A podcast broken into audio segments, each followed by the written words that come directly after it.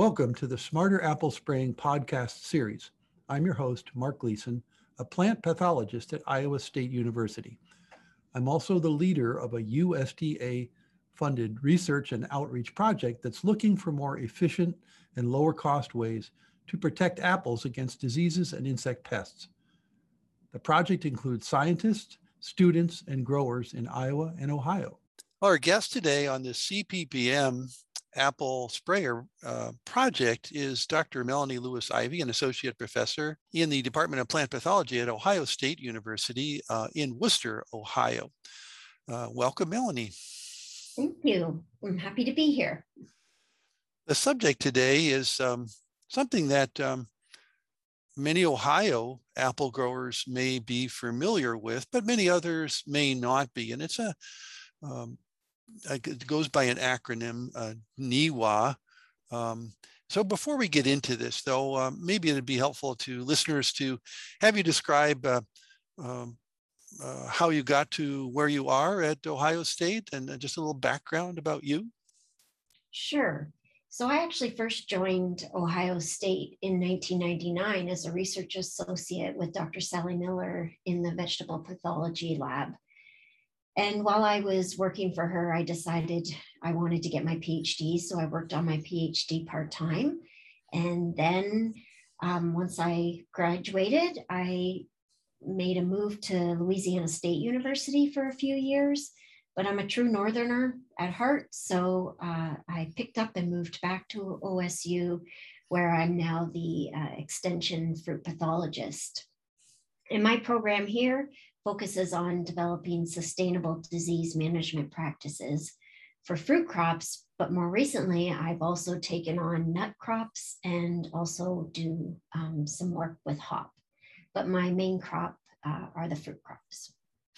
Thank you. And uh, if I recall correctly, you're actually a, a native of our, of our um, brother country to the north, Canada, and uh, uh a, a Toronto Raptors fan. Is that not right? That's correct. I am from um, London, Ontario, and I it was kind of serendipity that I got the job here in Ohio. I worked for Dr. Diane Cuppels. I did my master's with her, and she's very well known in the world of plant pathology and bacteriology. And she recommended that I apply for the job here in Ohio, and that's how I got started. Super. I didn't know that that factoid. Thank you. Mm-hmm. Um, okay, so the, this NEWA subject is really um, kind of about uh, uh, pesticide spraying advice. How, how does the how does this acronym NEWA figure into um, uh, the world of pesticide spraying in apples?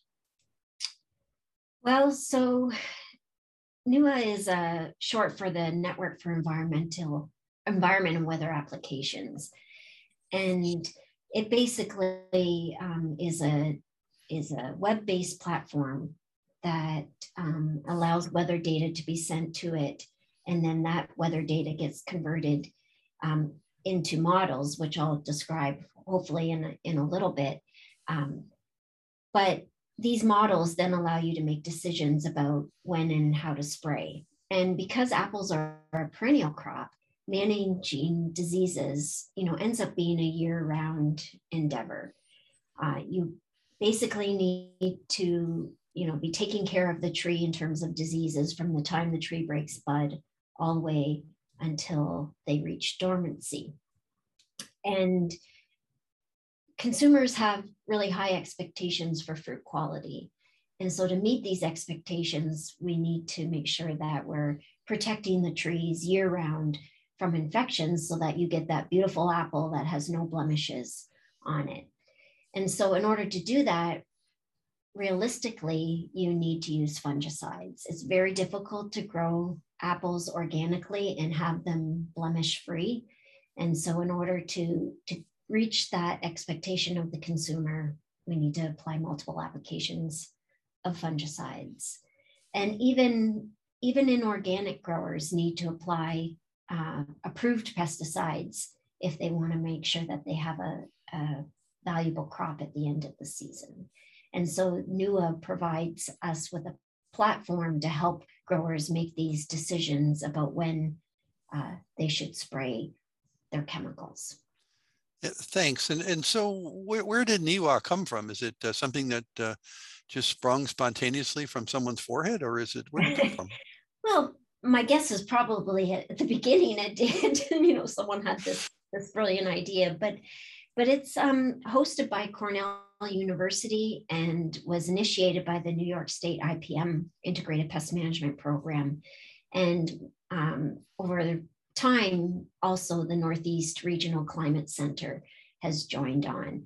And so it it's a, a public, yeah, it's a public service. I I kind of hesitate with public because you, you do have to pay for it, but it's not for profit um, you're basically paying for a service. And it provides, you know, fruit growers with these weather-based tools for them to implement uh, precision decision, precision d- disease management practices. I see. And it's a partnership, Mark, with land grant universities and other growers associations. Not every state is a member, um, every state can be a member if they want, but not every state is a member. And we we pay a fee, and sometimes it's the grower that pays the fee. Sometimes it's uh, the state, a state entity that pays the fee. And, and this gives producers, consultants, researchers, extension specialists, basically anybody who who wants to access it if if they have if they're within the member state or they have a membership um, that they can then use to make decisions about how to how to spray and treat for diseases. It also includes um, insect decision making models and also production models, um, such as thinning or best timing to irrigate or frost protection models. Yeah, thank you. So, so where did where did all these uh, models and decision guides come from, Melanie? Are are they just uh, something that was laying around and somebody slapped them into some software, or what? How did they how did they even come about?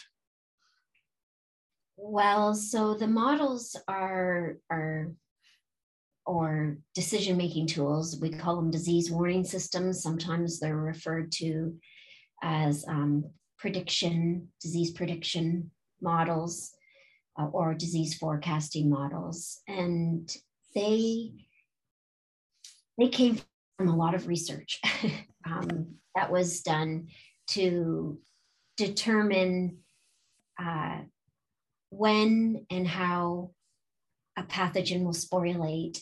For instance, if we're talking about disease models, how the pathogen will sporulate, when it will sporulate, what environmental conditions will sporulate, and using this information, they then, you know, could determine when the best time is to put on a fungicide or a bactericide application, for instance.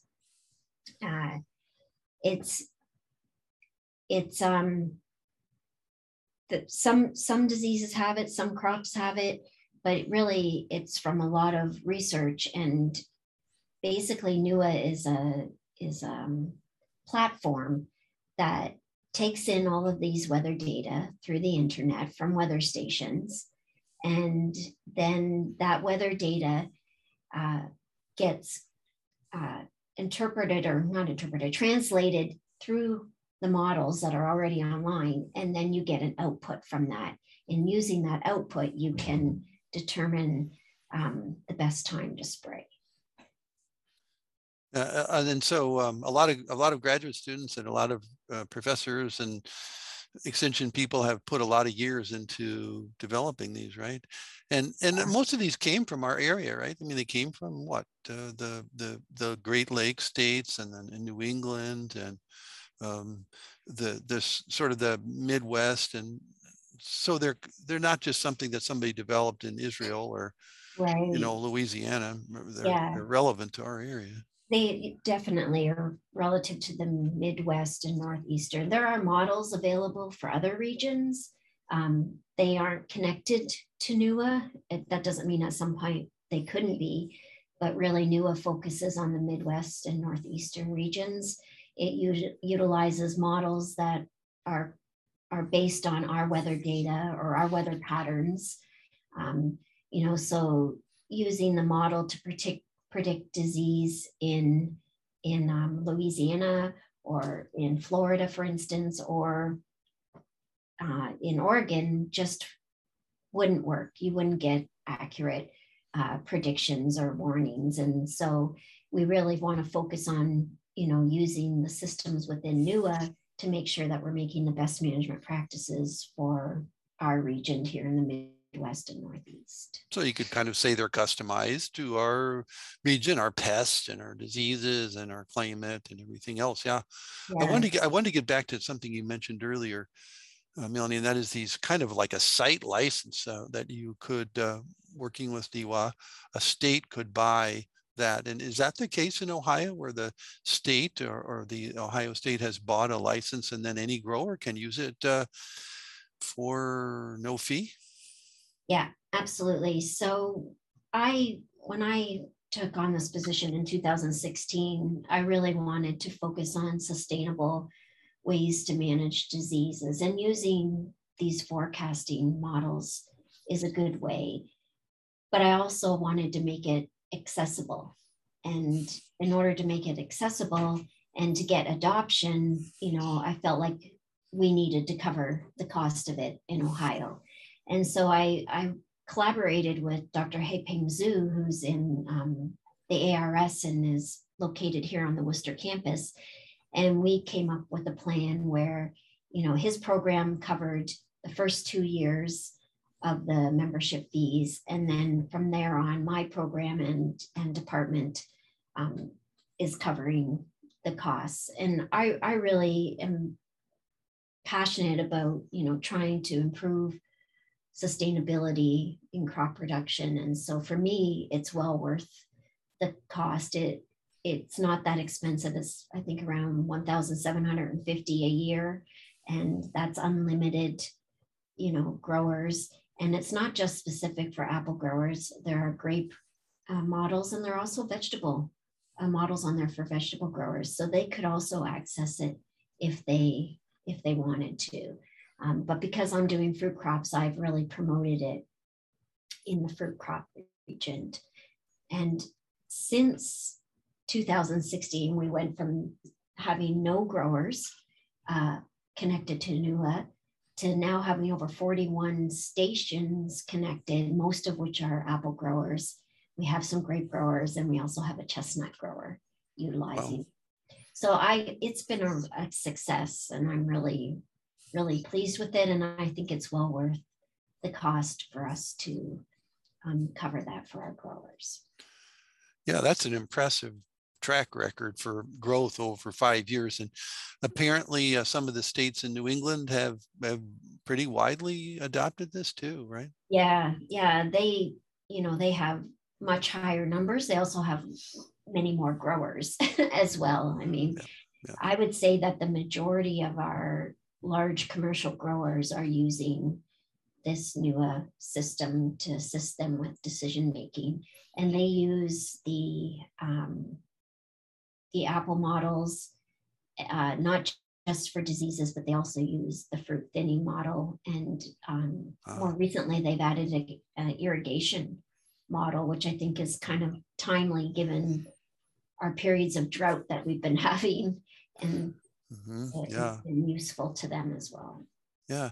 Yeah. Here in Iowa, we, um, we're a little bit more limited than uh, you are currently in Ohio in that we don't have as many weather stations reporting data back to NEWA, but I think it's probably, we're probably where Ohio was five years ago or more, and maybe they'll, you know, in the future that will grow. Uh, um, I don't know what the story is in, in Indiana or Illinois. Uh, I suspect that their NEWA's uh, increasing its footprint there as well. Yeah, I think a big part of it is education. I spent a lot of time my first year going around and speaking with growers and you know introducing them to this concept of you know using weather data and, and these warning systems to make better decisions about spraying um, you know, some of the younger growers are more on board with it because they like the technology side. You know, it, they mm. think using the technology is fun. So they, they enjoy, you know, using it. You're listening to the Smarter Apple Spraying podcast series. I'm your host, Mark Gleason.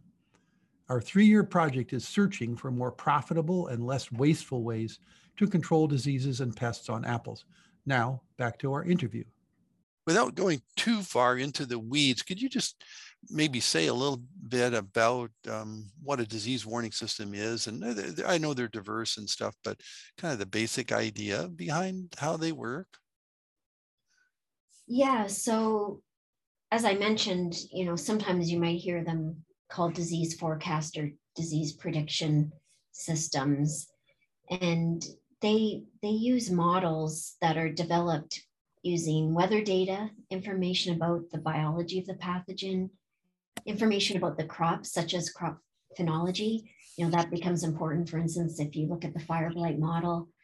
And they use that information based on years of research to predict when a, an infection is most likely to occur and cause disease.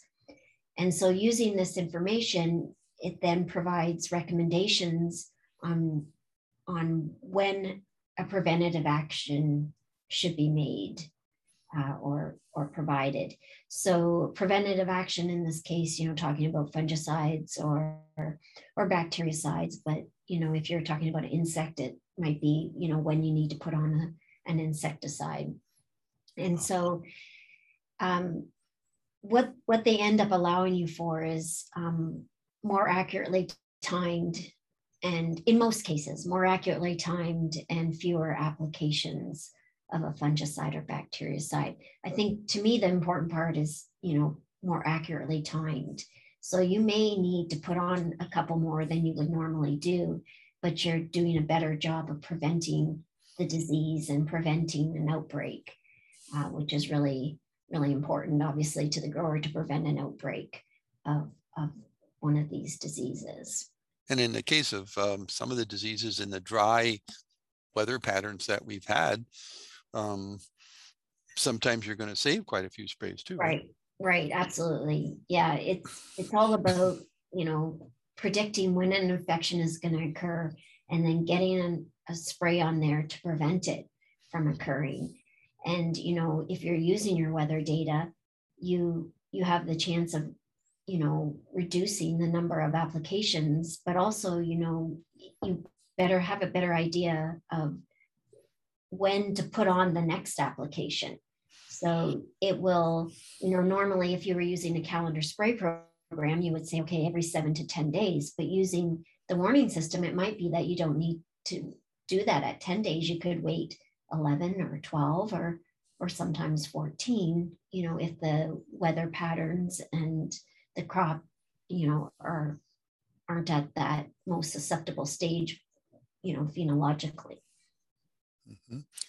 And and so every every technology has its downside. Certainly, you could save sprays and and maybe increase accuracy. But what what are the I'm sure you talk about this with Ohio growers all the time. What are the what are the potential um, uh, weaknesses may be the wrong word, but just uh, risks associated with using a warning system?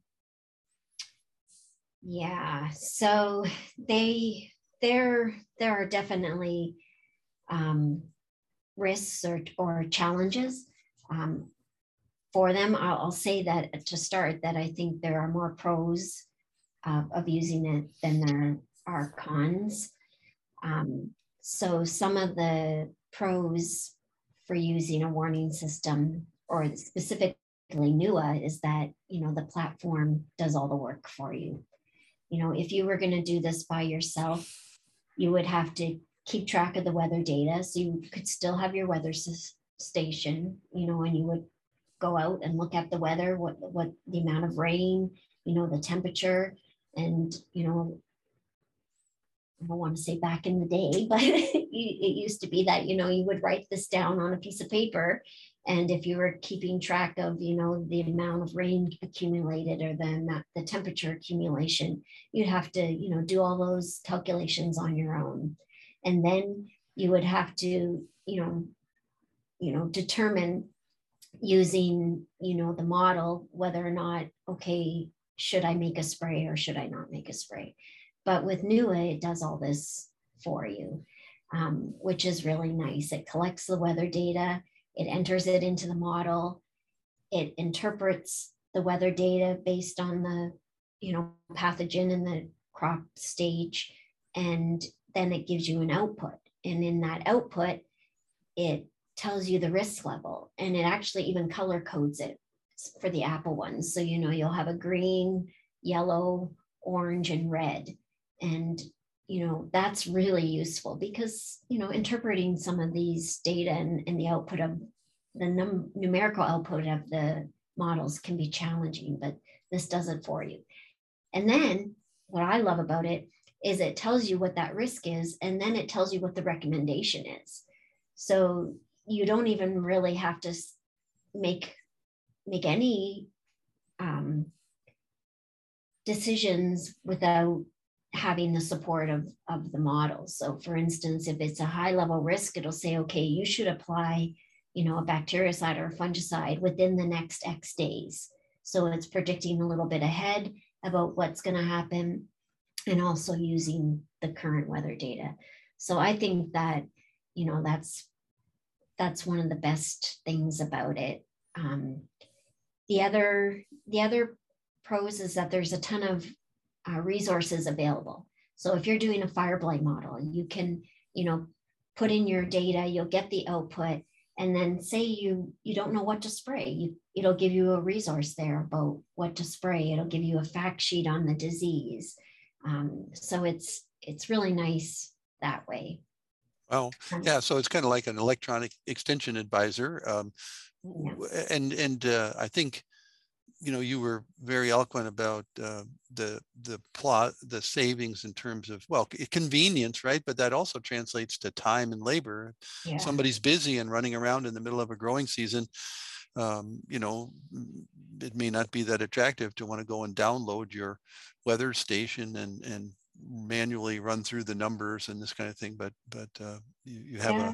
a okay it takes a lot of the what a lot of the busy work out of it right yeah absolutely and actually in the 90s you know work was done to look at what the what the obstacles are to implementing warning systems and one thing that showed up in in that research was that you know how easy it is to use and how and how um, quickly you can use it. And so NEWA basically took that obstacle away.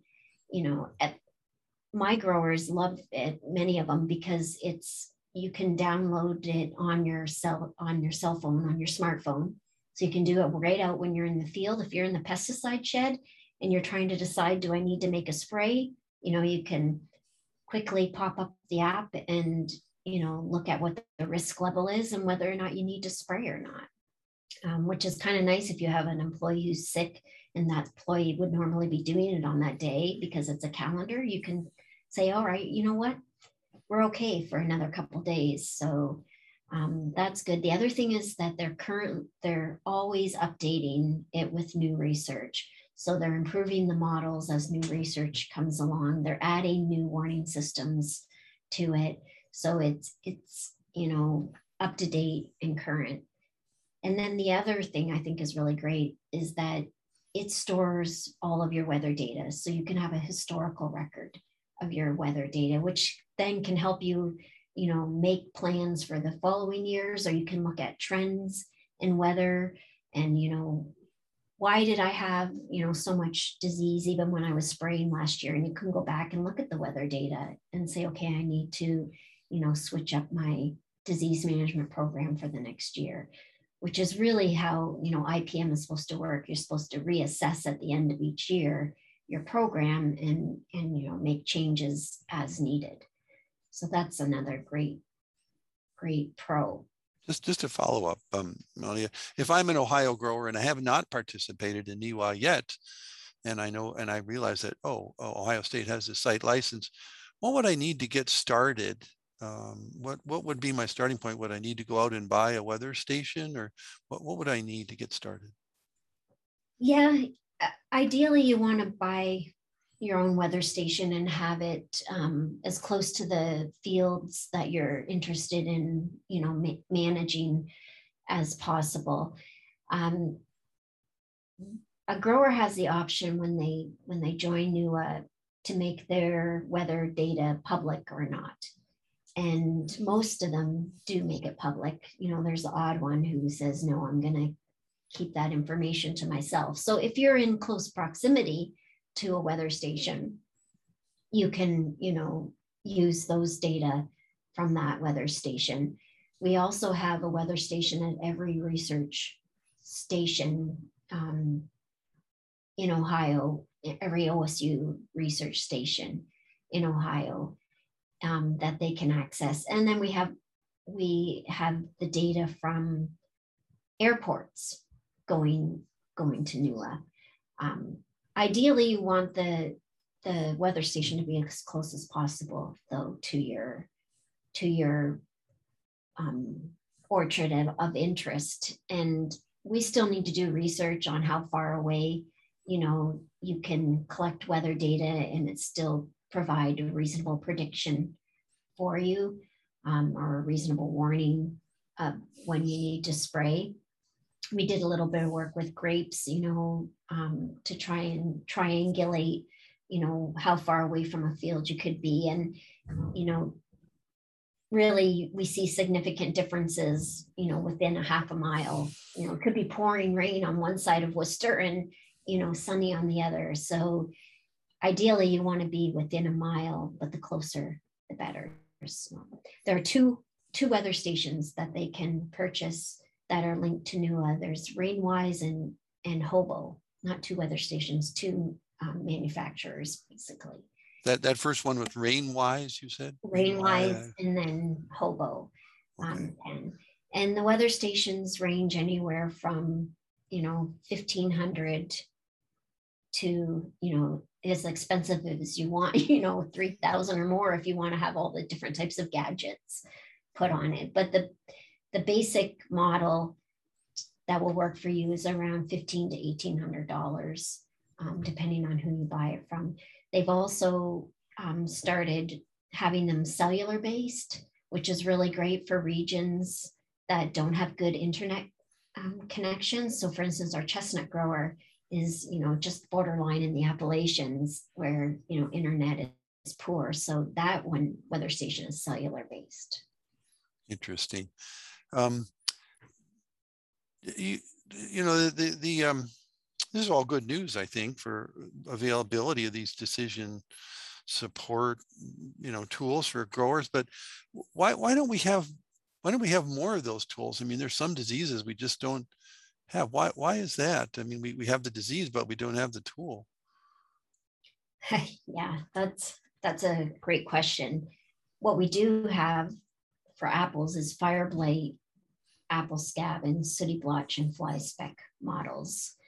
Um, but it actually takes a lot of a lot of research to develop a warning system. Uh, it for specific diseases every disease or every pathogen you know behaves differently depending on the weather conditions you know like powdery mildew likes it dry and humid you know downy mildew likes it moist uh, and warm and so it takes a lot of legwork to to look at the disease cycle identify what conditions what weather conditions will provide um, the most opportunity for the pathogen to develop and, and cause disease. And some diseases just aren't that predictable. um, you know, we're relying on knowing a lot about the pathogen and how the pathogen behaves within a crop as well as within environment. And it, it can be challenging.